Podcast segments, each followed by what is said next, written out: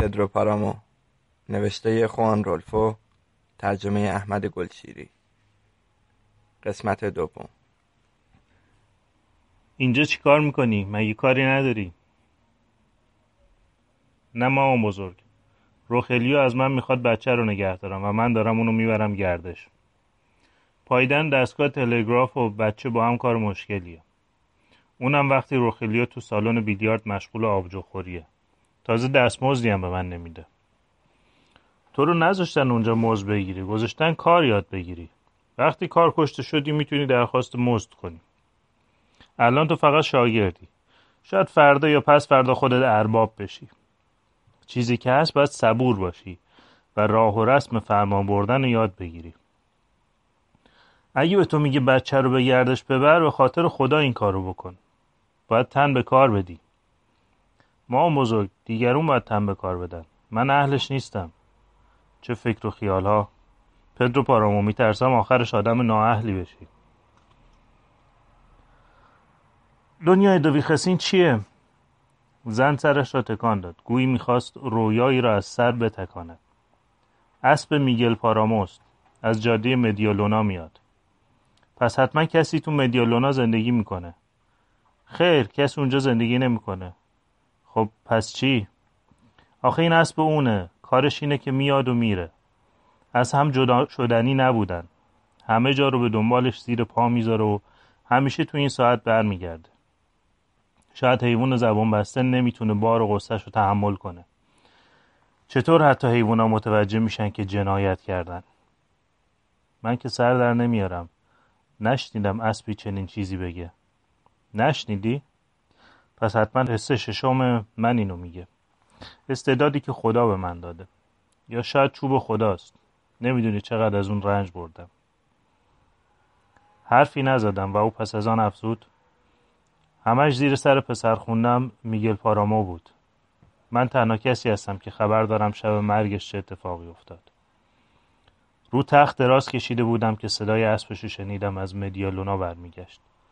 تعجب کردم چون هیچ وقت تو اون ساعت بر نمیگشت. همیشه طلوع آفتاب پیداش می‌شد.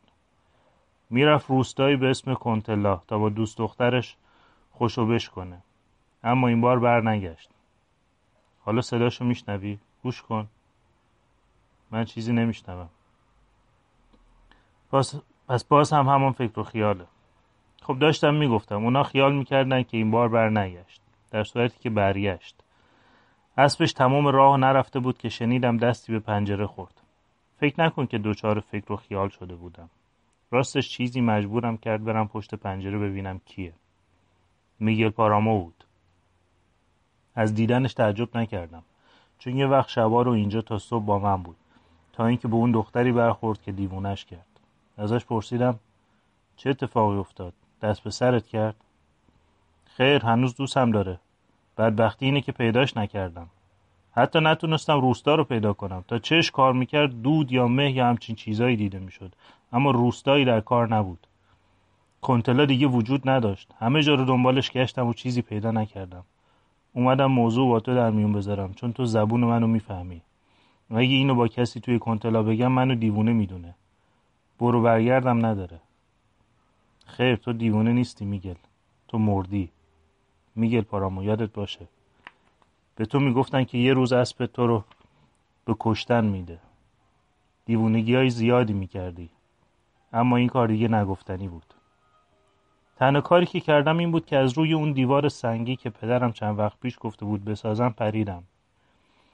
الکلورادو رو واداشتم از روش جسب بزنه تا مجبور نشم برای رسیدن به جاده اون همه راه و دور بزنم. از روش پریدیم و بنا کردیم به رفتن. اما چیزی جز دود و دود و دود در کار نبود. فردا وقتی پدرت با خبر بشه ناراحت میشه. دلم براش میسوزه. حالا برو با آرامش تو گورت استراحت کن. خوشحالم که اومدی و بیدارم کردی. به من پنجره رو بستم یکی از افراد مدیالونا آفتاب نزده اومد خونم و گفت دون پدرو دنبال تو فرستاده. میگل مرده. می‌خواد کنارش باشین. گفتم از موضوع با خبرم. به شما گفتن ازاداری را بندازین؟ بله. دون فولگور به من گفت حتما باید ازاداری کرد. خیلی خوب. به دون پدرو بگین میام. چند وقت جنازه را آوردن؟ نیم ساعت بیشتر نیست. اگه زودتر پیداش می‌کردن ممکن بود نجاتش بدن. گوین که دکتر میگه خیلی وقت مرده. وقتی الکلورادو تنها برگشت و طوری سر و صدا رو انداخت که خواب از چشم همه گرفت فهمیدیم که اتفاقی افتاده. می‌دونیم که میگل و اون اسب چقدر همدیگر رو دوست داشتن. خیال می‌کنم اسب ناراحتتر از دون پدرو باشه. نه چیزی می‌خوره نه میخوابه. فقط اینجا و اونجا سرگردونه. انگار موضوع می‌دونه. انگار دلش شکسته. گفتم یادتون نره موقع رفتن در رو ببندی. و کسی که از مدیالونا اومده بود رفت. زن از من پرسید هیچ وقت ناله مرده رو شنیدی؟ خیر دنیا دو بخس. بهتر بلنشی بری. قطرها یکی یکی از روی تابوت میچکید. صدای آب صاف که از لبه سنگ توی آبخوری میچکید شنیده می‌شد. صدای پچ پچ شنیده می‌شد و صدای پاهایی که روی زمین کشیده می‌شدند. حرکت می‌کردند می‌رفتند و میآمدند. قطرها همچنان میچکید. آبخوری لبریز شد. آبش سر رفت و روی زمین خیس را افتاد. بیدار شو. صدا آشنا به نظر می رسید سعی کرد صدا را بشناسد اما تنش بیحال شد و از سنگینی پلکا دوباره به خواب رفت. دستها پیش آمدند و شمد را توی چنگ گرفتند و تنش در جستجوی آرامش زیر ش... گرمای شمد پنهان شد. بیدار شو. صدا شانه هایش را تکان داد و تنش کش آمد. چشمایش را تا نیمه باز کرد. قطرهای آب از سنگ توی آبخوری میچکید. صدای پاهایی که روی زمین کشیده می‌شدند شنیده می‌شد و صدای گریه صدای گریه را شنید.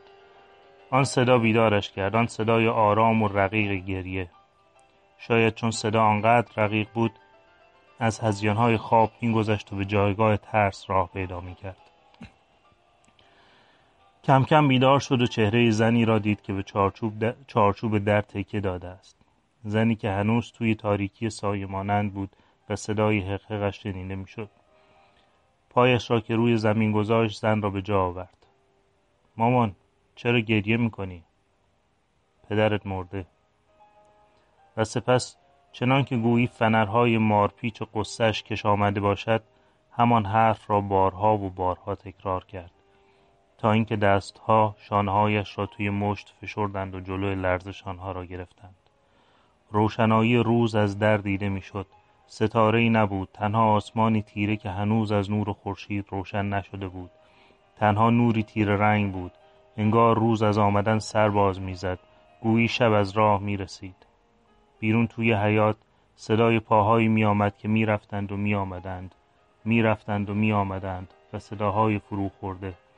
و آنجا آن زن که توی سایه ایستاده بود و با تنش جلوی روز را گرفته بود از دو سوی دستهایش قطعهایی از آسمان سرک میکشیدند و جلوی پایش باریکهای نور بود. گویی زمین زیر پایش از اشک نقطه چین شده بود و سپس صدای حق و باز صدای گریه ملایم اما کشدار و غمی که تنش را به پیچ و تاب وامی داشت. پدرتو کشتن و چه کسی تو رو کشت مامان؟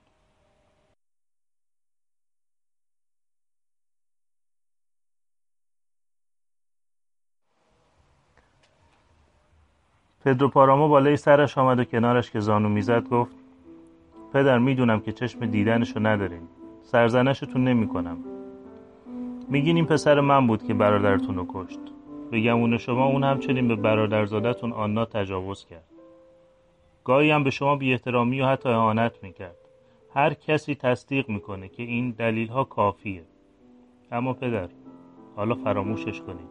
ببخشیدش. همونطور که ممکنه خدا اونو بخشیده باشه. یک مش سکه طلا روی نیمکت گذاشت از جا بلند شد. اینها رو به عنوان هدیه برای کلیسا قبول کنید. توی کلیسا کسی نبود. کنار در دو مرد به انتظار پدرو پارامو ایستاده بودند.